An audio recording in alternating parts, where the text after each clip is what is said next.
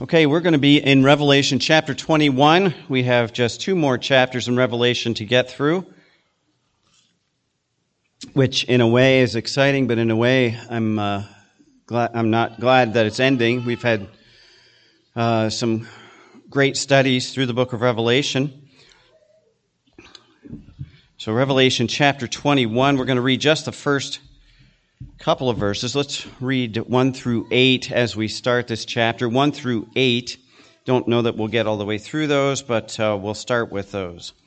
So, Revelation chapter 21, 1 through 8. This is John. This is a new vision that he receives. And so he starts in verse 1. He says this And I saw a new heaven and a new earth.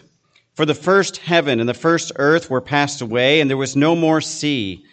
And I, John, saw the holy city, New Jerusalem coming down from God out of heaven, prepared as a bride adorned for her husband.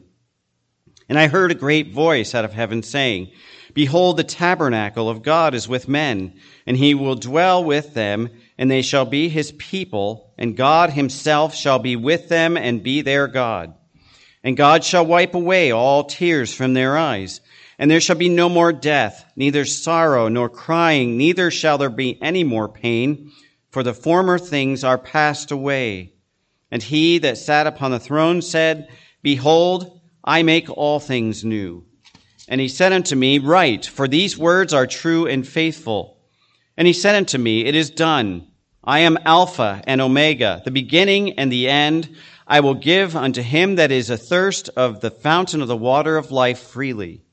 He that overcometh shall inherit all things, and I will be his God and he shall be my son. But the fearful and unbelieving and the abominable, the murderers and whoremongers and sorcerers and idolaters and all liars shall have their part in the lake which burneth with fire and brimstone, which is the second death. We'll stop there. Let's take a minute and pray, and then we'll look at our message this morning. Lord God, we are weak and sinful and finite creatures. Our understanding is limited to our experience, and so many things that you have given us in your word are difficult for us to grasp. And yet, Lord, you've made it simple in many ways for us to see what you want us to see, and you've given us everything that you want us to understand. And so, Lord, I pray that you would open our understanding as we look at your word today. Pray that you would guide us by your Spirit, and as we worship you in spirit and in truth, may your truth pierce even to the dividing asunder of soul and spirit and the thoughts and intents of our heart. Lord, we thank you that you know each one of us, you know what we need, and you know how to teach each one of us. So do your work today, I pray. Father, we pray that you would fill me now with your strength. Give me your spirit in fullness and give me wisdom and the words to speak so that your word might be proclaimed today. And Lord, may we learn together and be encouraged together by what you've given us in this passage. And we thank you for what you're going to do. And we pray these things in the name of Jesus Christ, our Savior. Amen. As we get to Revelation chapter 21, we kind of begin a new section of the book of Revelation. If you want to divide it up into three main sections, we have the first three chapters where we're introduced to the glorified Lord in, in chapter 1 and then in chapters 2 and 3, Jesus is speaking to the seven churches and to all the churches, really, in those passages. And so we have Jesus Christ, the Lord of the churches, in those three chapters. Then as you get to chapter 4 through chapter 15 and chapter 4 and 5, we're introduced into the throne room of God. We see God on his throne and the worship of heaven in chapter 4 and chapter 5. We are again reintroduced to Christ in heaven in the throne room of God as he takes the scroll and starts to open it. And then verses, or chapter 16 through 18 are the, the judgments of Christ during the tribulation period. 19 and 20 rounds out that that section. So really, chapter 4 through 20, we are introduced to Jesus as the lion, if you will. He is the king and the judge in those chapters through the tribulation and into the millennial kingdom. And then as we begin chapter 21 here, we are beyond the millennial kingdom now. And really, we are beyond what we would call history. Because with eternity, there is no time.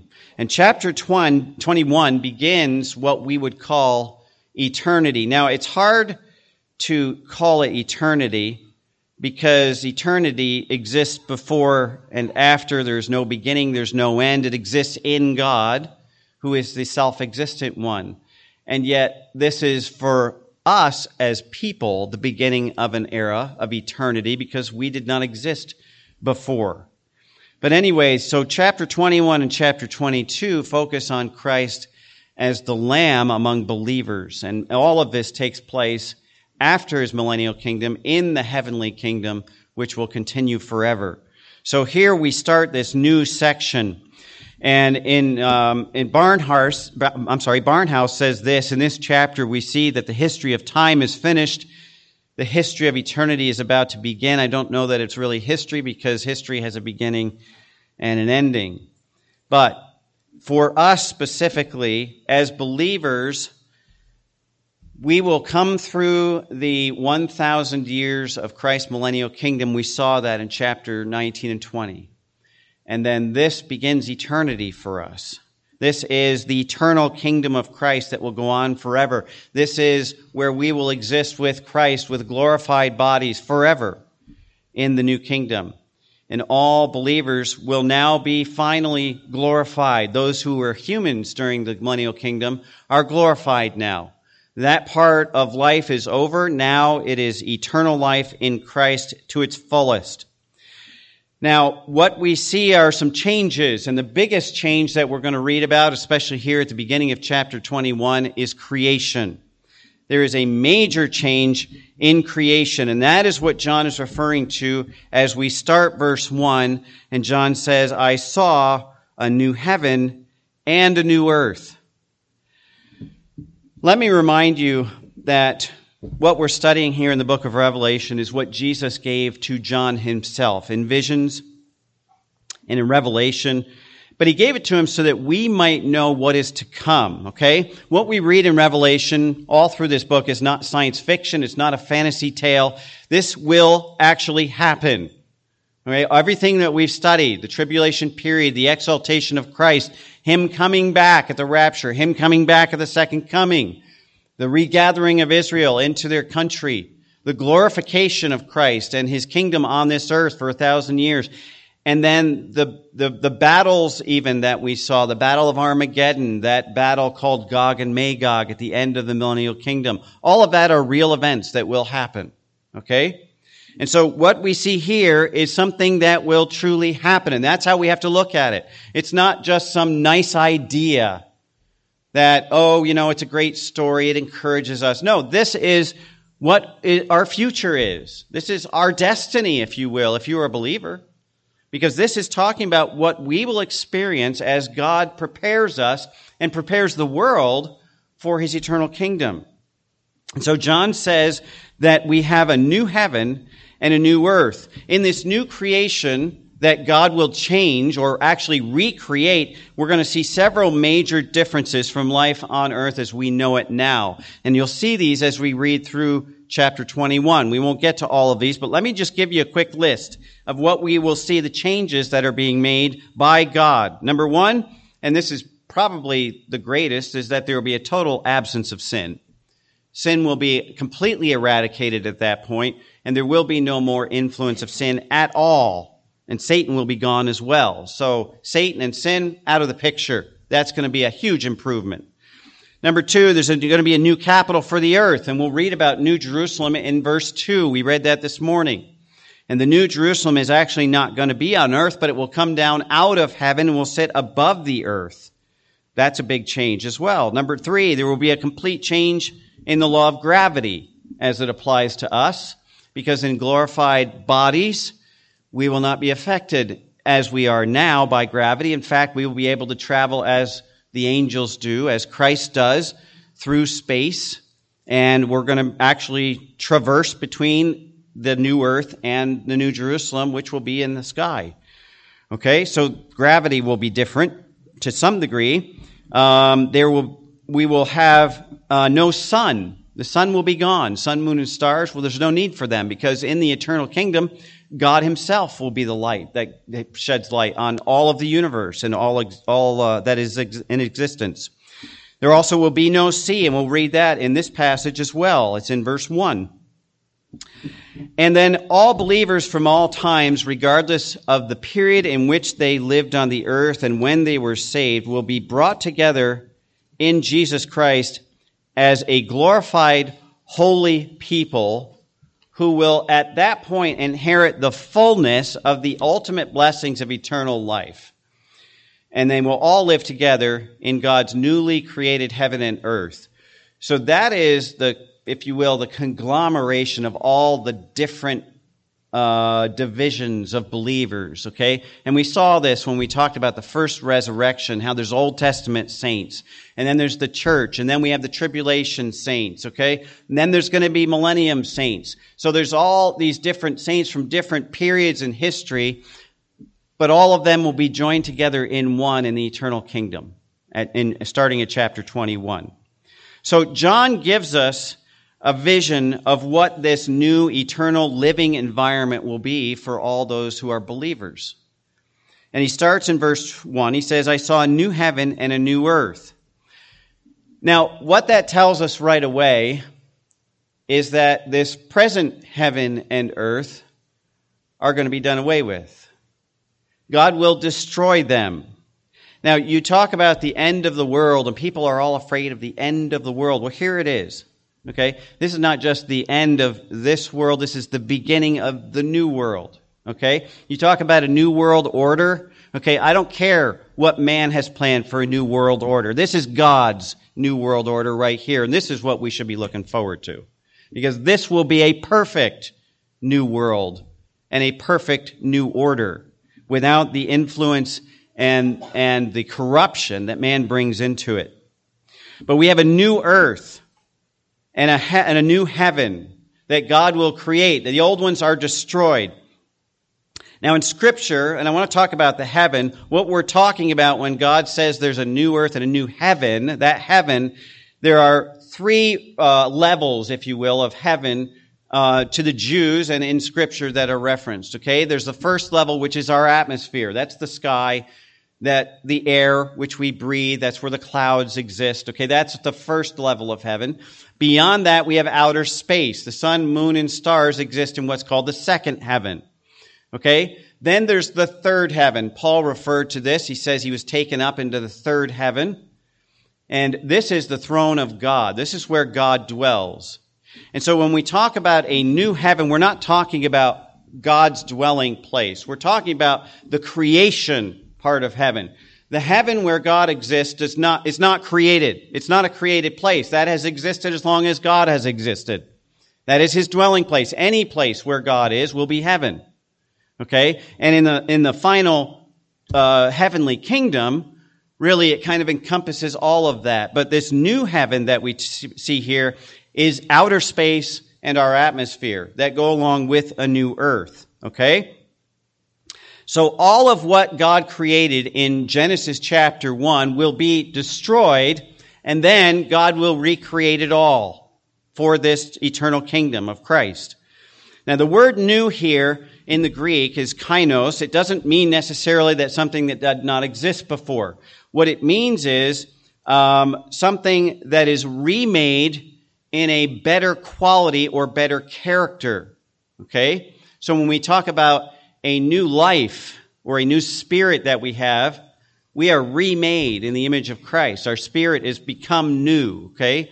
So it's not something as far as time is concerned. It is a, and it's not a refreshing. It's not a remodeling. It is a remaking, a recreating.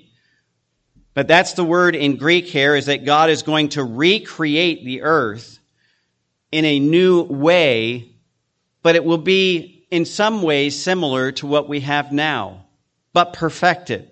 Ask me to explain that. I can't beyond that because we won't know exactly what all that encompasses until we get there. And then we're going to be like, oh, okay, I get it now. Oh, this is so much better. All right. So this word new, that's what God is talking about. God has given us something that is brand new in character. It is brand new in quality and it is perfected at that point. Now, it's not that the original creation was imperfect, and I, I want you to understand this.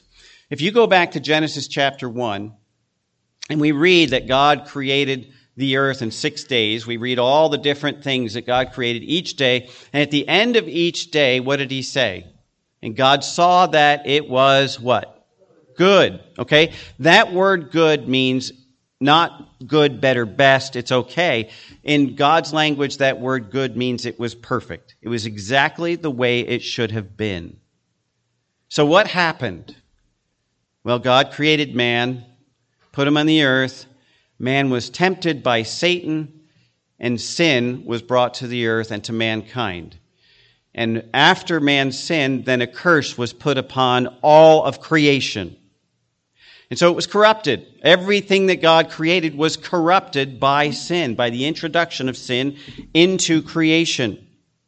And specifically, the sin of mankind contains kind of the nature of that sin. And it has been uh, born along through generation, passed along from generation to generation uh, through mankind. And so it still exists. Remember, we saw even in the millennial kingdom of Christ, there will be people born with a sin nature. Every person that's born will have a sin nature because they are humans, and sin resides in the flesh. But the creation has been corrupted by sin. In Job chapter 15, verse 15, Job says the heavens are not pure in God's sight. It's not just the earth, even the heavens that God created have been corrupted by sin. Isaiah 24 verse 5 adds that the earth is polluted by its inhabitants, for they have transgressed God's laws. They have violated his statutes. They broke the everlasting covenant. So you can see how sin has really destroyed what God intended to be exactly good. And so all of that has to be remade because of sin. This present earth, again, even during the millennial kingdom, has this one fatal flaw, which can't be remedied in, its present state. And that fatal flaw is sin and the curse of sin. Now, even in the millennial kingdom, remember, Christ reverses much of the curse. Many things will change. Animals will become docile. Plants will no longer be poisonous. There won't be weeds. Things will grow immensely uh, and provide food for the whole world. There will be very little death except as in judgment. Sickness will be almost non existent because we have the great physician right there on earth with us. And yet, that sin nature still resides in mankind. And so it corrupts the creation. And so creation, in a sense, has to go through the same process that we must go through in order to be purged of the corruption that so that we might live with Christ in eternity. Paul goes into detail in this in 1 Corinthians uh, uh, 15. In 1 Corinthians 15, Paul talks about the resurrection. Not just the resurrection of Jesus Christ, but he talks about our resurrection. And he says basically in that chapter that as human beings, as we're saved, we are given a new spirit, a new, uh, a redeemed, a, uh, a, re, uh, a given new life to our soul. Okay? And so we become new creatures internally as far as our spirit and soul are concerned, but our body hasn't changed. Okay? Did anybody notice that the day after you got saved, all of a sudden you lost all that weight that you were trying to get rid of? You had no more headaches. Nobody ever got sick again. Okay, that, that doesn't happen. We're still stuck in these physical bodies. And the physical bodies are corrupted, and they're corrupted because of sin. That won't be fixed until these bodies go away. And the Bible tells us it's appointed unto man once to die. Why? Because that's the end of this corrupted body, and then we receive a glorified eternal body. Now, if we're saved, that eternal body will be taken up to heaven, and we exist and live and rejoice with Christ forever.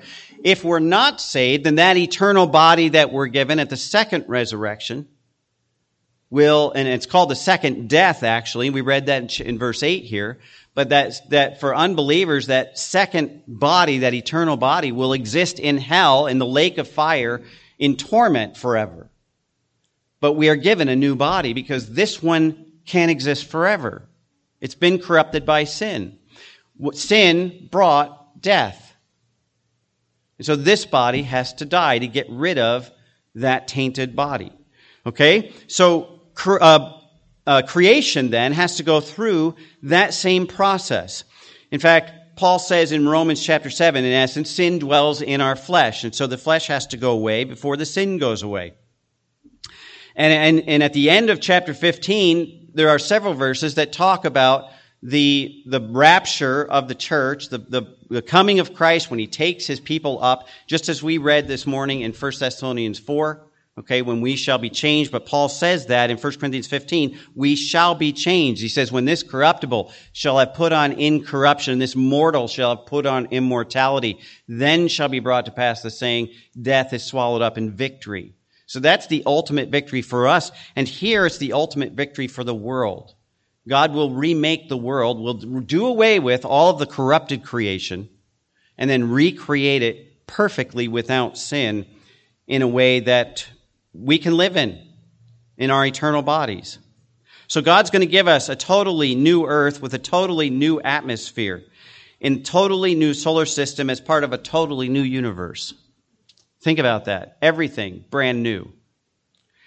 Romans 8:22 Paul says this, we know that the whole creation groaneth and travaileth in pain together until now. That's not just people, folks, that's the whole creation. I mean, the whole creation of God are, is waiting for this remaking that God is going to, going to fulfill here, that we read about in uh, Revelation chapter 21. So we have a whole new earth, totally new atmosphere, totally new outer space, all new planets, all new whatever's going to be out there. We don't know. Maybe it'll be all different from what we see now. But it, it's God who's going to do that for us. Now, you think, well, the atmosphere is pretty good for us right now, right? Yeah, but this atmosphere is referred to even in Ephesians 2 as the dwelling place of Satan and his, and his angels. It's called the, he's called the prince of the power of the air.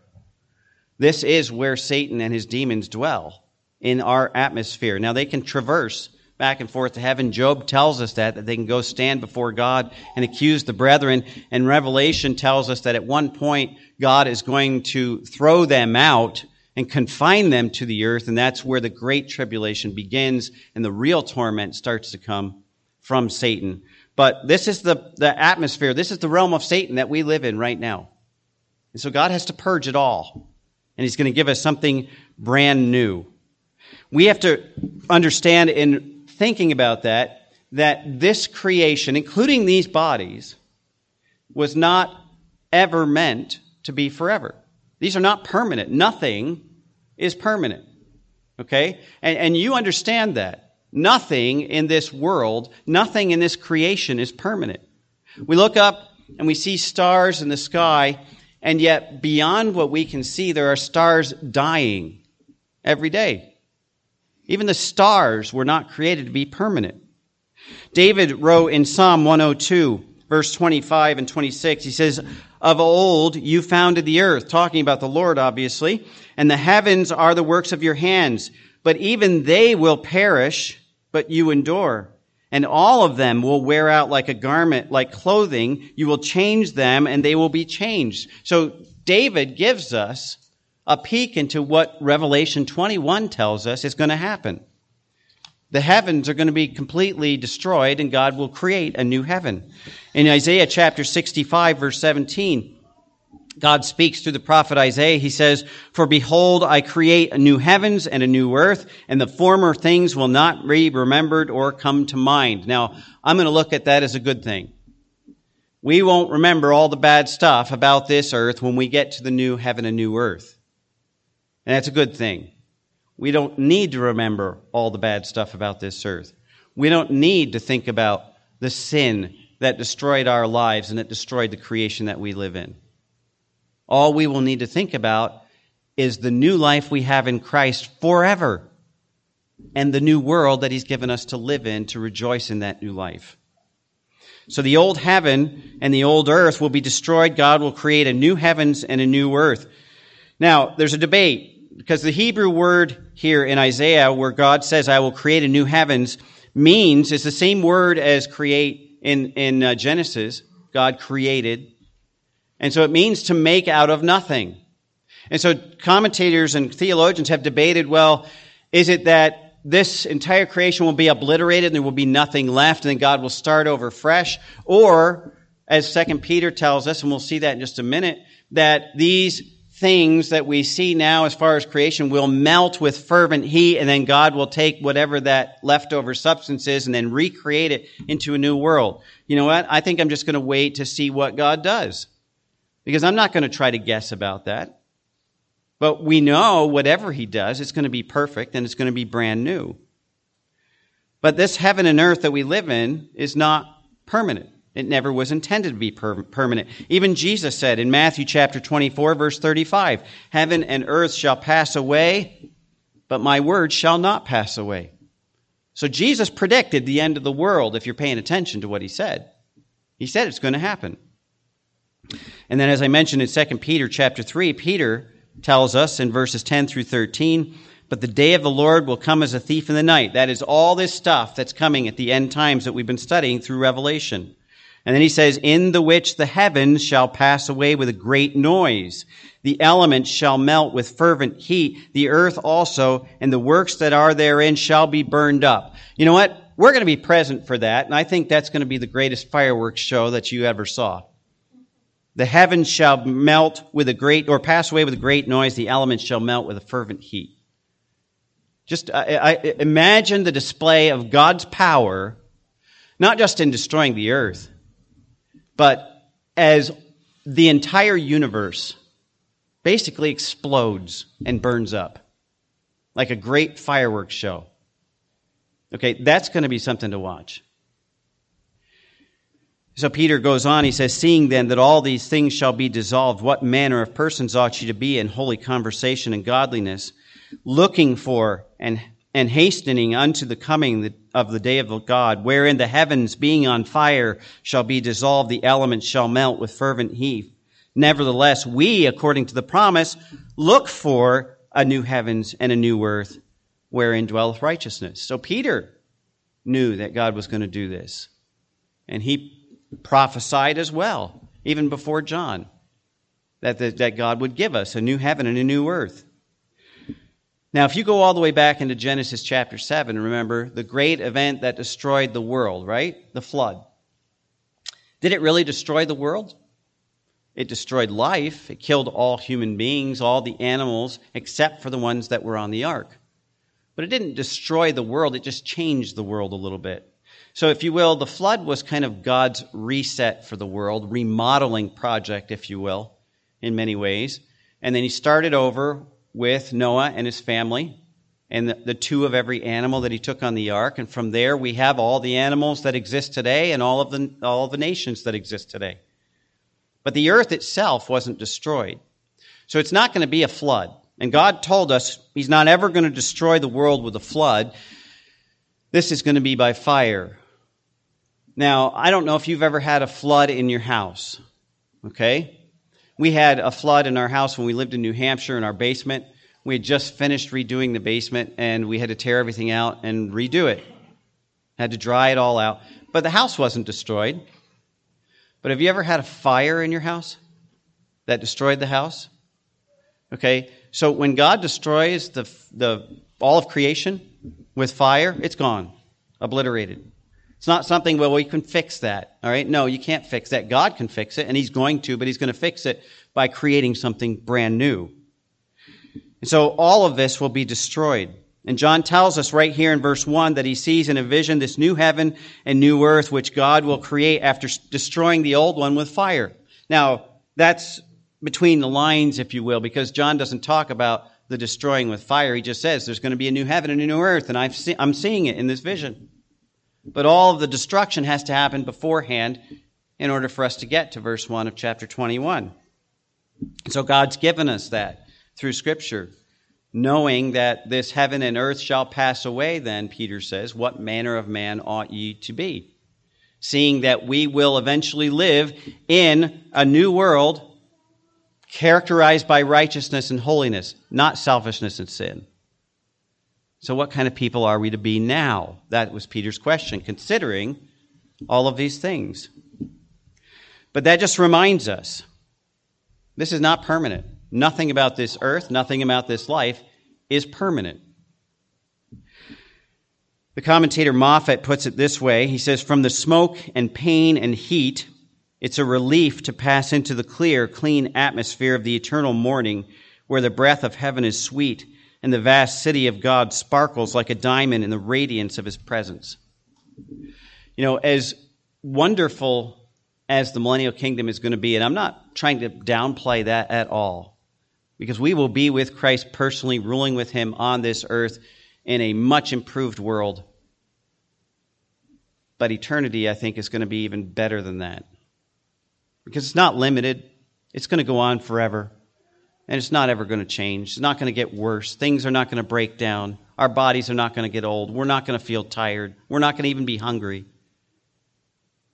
It'll be perfect. And so we look forward to that. You know, it's like I said this morning when you come out of the heat on a blistering day, you're sweaty, you're tired, you're hot, and you get that cold glass of water and the air conditioning, and you sit down, it's just like, oh, I needed that. Spiritually, that's what Revelation 21 is going to be. We're going to walk into that new heaven and new earth that God created, and we're going to be like, finally, oh, I've been waiting for this literally my entire life. And then it won't ever change. So there's going to be a definite marked contrast between what existed before and what God will create for us in this new creation. Now, some commentators and theologians debate about this new heaven and new earth. Some will say that this newness is only a spiritual and moral change. But I think there's more evidence here that John gives us that he receives from God about this new heaven and new earth, that it's more than just a spiritual condition. Okay, we know spiritually it's going to be perfect because Jesus Christ will still be ruling over all of it. We will be with him personally through all of it. Okay? But look at the end of verse 1. He talks about the new heaven and the new earth. For the first heaven and first earth were passed away. There it is. That's his brief statement about all of the destruction. And then he says what? And there was no more sea. So here's a statement about the new earth, if you will, that gives us an indication it's not just a spiritual improvement, this is a physical difference. The earth is going to be completely different than what we see today. Not just changed a little bit, not just remodeled. This is going to be a completely new earth. No more sea. Now, that's a huge difference because our earth that we live on today is about three fourths water. And we need that water because everything in this creation, as far as life is concerned, is based on water. We can't live without water. Okay, in a survival situation, that's your number one priority. You have to have water.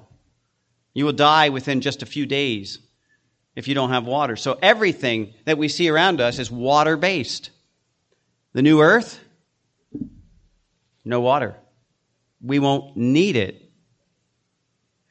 Now, even the millennial kingdom will depend on water. Obviously, Christ is there himself. But in Psalm 72, verse 8, talking about Christ's dominion, it says, He shall have dominion from sea to sea and from the river unto the ends of the earth. So there will be seas and rivers and water in the millennial kingdom as we have today. And in fact, Ezekiel talks about the millennial temple and how the river of water will flow out from under the temple and it will water all the land around it. And from that millennial river, it will bring life to the land and bring fruit, and the farms around it will bear fruit.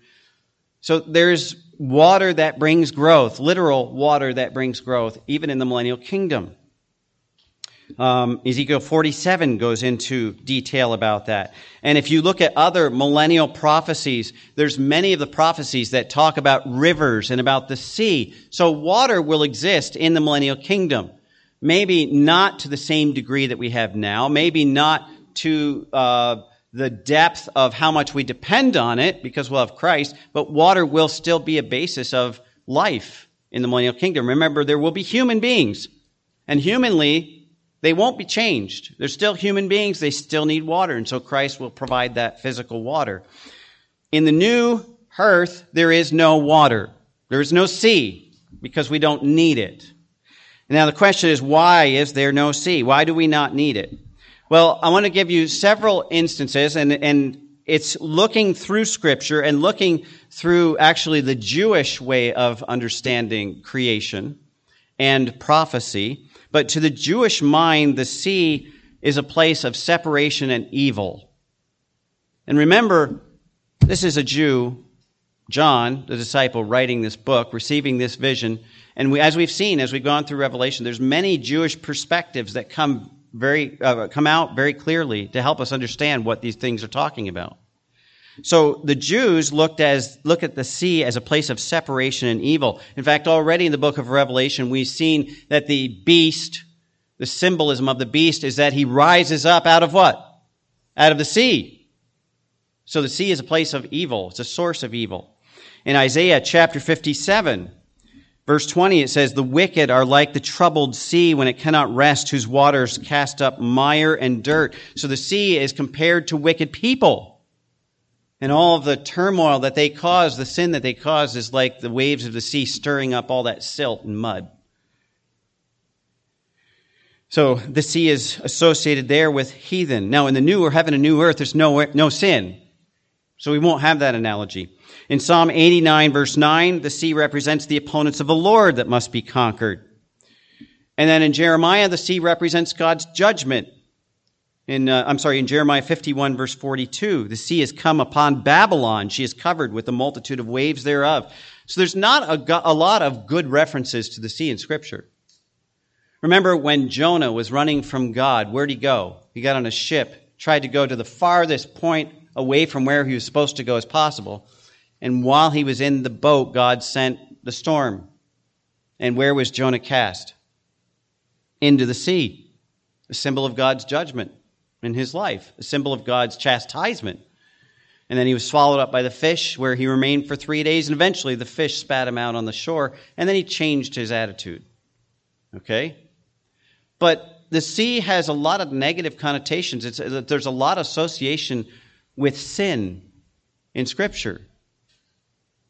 And so commentators basically and theologians have said God wants to remove that reference to sin. We, we, we, don't need a reminder of sin. It's going to be a perfect kingdom. Why do we need to go back there? So, that part of it, as far as the symbolism, will be gone. In fact, commentator Robert Thomas says this. He summarizes in this way The sea represents a principle of disorder, violence, or unrest that marks the old creation. It is not that the sea in itself is evil, but that its aspect is one of hostility to mankind. Then he goes on to say the sea is the first of seven evils that John says here in Revelation 21 will no longer exist.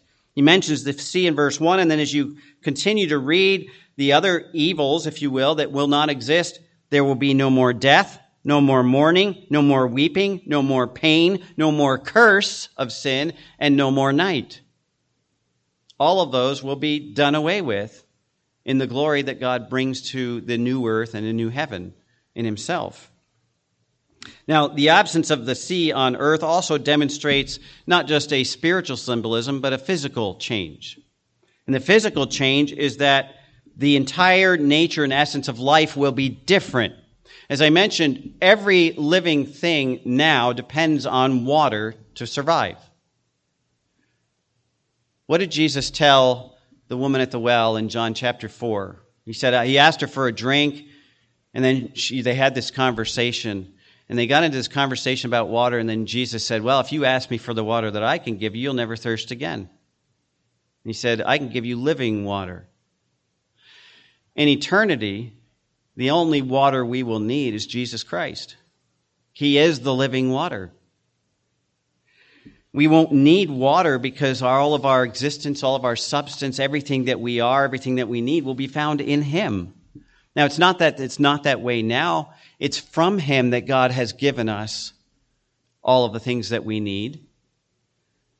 But in the, in the eternal kingdom, we won't need water. We only need Jesus Christ. And so Bible tells us right here, John says, there's no more sea. And in fact, in Revelation 22, there's a river of life that flows out from the throne of God, but it's not a river that we need to be able to drink from physically. And so Jesus will be all the water that we need because he is the living water. Now, as we read and study about this new heaven and new earth here in Revelation 21, I mean, there's lots of details that we're going to get as we go through this chapter. But we should get excited, okay? I, I'm excited to be at Revelation chapter 21 because this is the ultimate goal of what we're looking forward to as believers. We shouldn't be, you know, looking at this earth and saying, oh, you know, it's going to get better. No, it's not going to get better, folks. This is just going to get worse. And it has to get worse before it gets better. And then God is going to destroy it all, and then we have the best that is there is. And that, that's what we look forward to. And so we should be excited about this because this is our destiny. This is where we are going to spend eternity in this newly created world, the newly created universe that God is going to give us free from sin, free from flaws, free from degeneration, free from death, free from all that is bad. And this is our ultimate goal if you're a believer. I get excited. I mean, I am excited about Revelation chapter 21. It's not because, wow, we're almost done with the book. Okay? It's, wow, when we finally get here, we're finally done with this life and this world. And then it'll all be gone. And then there's nothing but good to come. And it's all found in Jesus Christ. It's not going to be a new kingdom in this new heaven and earth because Jesus' kingdom is an eternal kingdom. It's not like Jesus rules for a thousand years, and then he doesn't get to be king anymore. Okay? Jesus will rule on this earth for a thousand years, but he will continue to rule the new heaven and new earth because it's an eternal kingdom. And so his authority, his place doesn't change at all. He doesn't change. And in fact, we'll see as we get to the end of these chapters, these last two chapters, we see the statement Jesus Christ, the same yesterday, today, forever. He will not change. And so we have that to look forward to as believers, and that should get us excited. In fact, God's people should be more excited about what we read in this chapter of Revelation than about anything else that this present world has to offer. This is our goal. What you see around you, what you have at home, what you have as far as your cars, your house, even your friends, the, the enjoyment you get out of this life is nothing compared to what we are going to experience when we get to this eternal kingdom with a new heaven and a new earth. Nothing will ever go wrong. No one will ever sin. No one will ever hurt your feelings because you'll be perfect. And by the way, them hurting your feelings is not necessarily their fault. Okay? It's because we are flawed. And many times we take things the wrong way because we have the wrong attitude. That will never happen in this eternal kingdom. And so we should be excited about that. And so as we close, I want to just give you a list of, of I'm not going to give it to you, but in Hebrews chapter 11 is what we call the hall of faith. It lists a whole bunch of people, Old Testament and some New Testament saints, some named, some unnamed, that were looking for what we read in Revelation chapter 21. Okay? And it says, these all died, in verse 13, these all died in faith, not having received the promise. They never saw this. In fact, they never got to even read this because this had not been given by God to mankind while they were alive. And so they didn't even know the details about what they were hoping for, like we do. But it says, These all died in faith, not having received the promises, but having seen them afar off, and were persuaded of them, and embraced them, and confessed that they were strangers and pilgrims on this earth. Why? Because they understood as followers of the Lord, this is not our home. We're pilgrims. We're just temporary travelers. We have to get through this to get to what is really our home. And that's what these people did. These believers in, in, Hebrews chapter 11, they looked forward to Revelation chapter 21, even though they didn't have it yet. Verse 14, for they that say such things declare plainly that they seek a country. And truly, if they had been mindful of that country from whence they came out, they might have had opportunity to have returned. In other words, if they were more concerned about the physical world they lived in and this physical life, more than what was to come, from the blessed hand of God in eternity, then they would have been satisfied with what we have here or what they had here. They weren't. And we shouldn't be either. We should not, and I'm not saying this in a wrong way, but we should not be content with this world because this is not our home. And God is going to destroy it. And Hebrews chapter 11 goes on in verse 16, but now they desire a better country that is an heavenly country. The final goal, folks. That's what should excite us. That's what we should be looking forward to. And it says, because they look for that better country, the end of verse 16, wherefore God is not ashamed to be called their God, for he hath prepared for them a city. God is going to welcome all true believers into that new world and new heaven and the new Jerusalem that we see in verse 2. And he won't be ashamed to be called our God. Why? Because these people in Hebrews chapter 11 lived like the world was not their home. They lived with eternity in mind. They lived looking forward to what they were going to receive from the Lord. And so they were never satisfied with the things of the world. The only reason why professing believers would not be excited about this new heavenly country, this new heaven and earth that you read about in Revelation 21, as these saints in Hebrews 11 were, is probably because they're not really headed there, because they're not really saved. Now I know you you may see uh, you might think, well, he has this message a lot. There are a lot of people who think they're saved and they're not saved, and you know why discourage people? It's not me, folks. This message is repeated over and over and over in Scripture.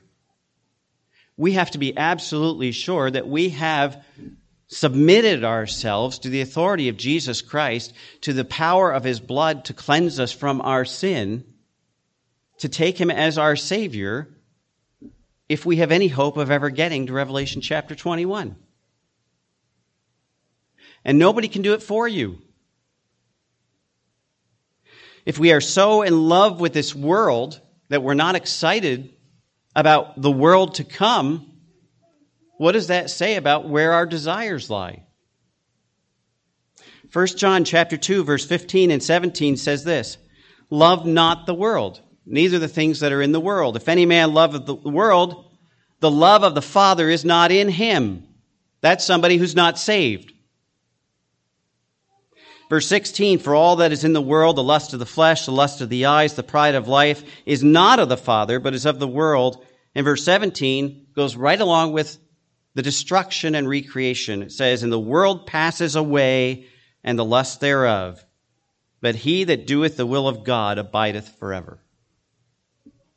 See, you will experience the destiny of the world that you attach yourself to. If you attach yourself to the heavenly goal, to this new world with Jesus Christ forever, then you will be part of that new world. But if we attach ourselves to this world, then we will experience the same fate as this world in fire and judgment. We won't be destroyed as people, though, annihilated. We will just burn forever in hell. Warren Wiersbe said it this way If heaven is your destination, then heaven will be your motivation if you are truly looking forward to the life that is to come in Christ Jesus, then that should be what motivates us in how we live now. The world has nothing for us. This world has nothing for us except an opportunity to bring the gospel of Christ so that more people can experience the world to come. That's where our hope is. That's the thing that we should be looking forward to. And so I'm going to ask you as we close this question Are you excited about this new eternal home that God has promised to create for us? And it is for us. God doesn't need a new world, we do. Are you excited about it? If not, then maybe it's time to examine where your true loyalty and love lie. Let's pray. Father, thank you again that you've taught us from your word. Thank you that you've given us a hope, not just of eternal life, but we have a hope of a new world, a new earth, a new heaven that you're going to create that's perfect. That we can rejoice forever, that we can thank you forever in, that we can worship Jesus Christ as our King and Lord forever. Without the interference of sin, without the destruction and corruption of Satan. And so, Lord, I pray that you would help us to be excited about what's to come, to be motivated by that to the point where we see that other people are not going to get there. That we would have compassion on them, that we would, as Jude tells us, literally drag them out of the fire with the truth so that they can be in this new world as well. But Lord, help us to hold on to that hope because it's from you. It is your truth, it is absolute, and we trust you to do what you're going to say. And so, Lord, we thank you for the future that we have, for the things that we can look forward to as you've taught us today. And so, comfort us with these words, encourage us with these words today, and help us to be diligent in fulfilling your calling for us while we are pilgrims on this world. Thank you again for this time. And Lord, we just praise you and thank you in Jesus' name. Amen.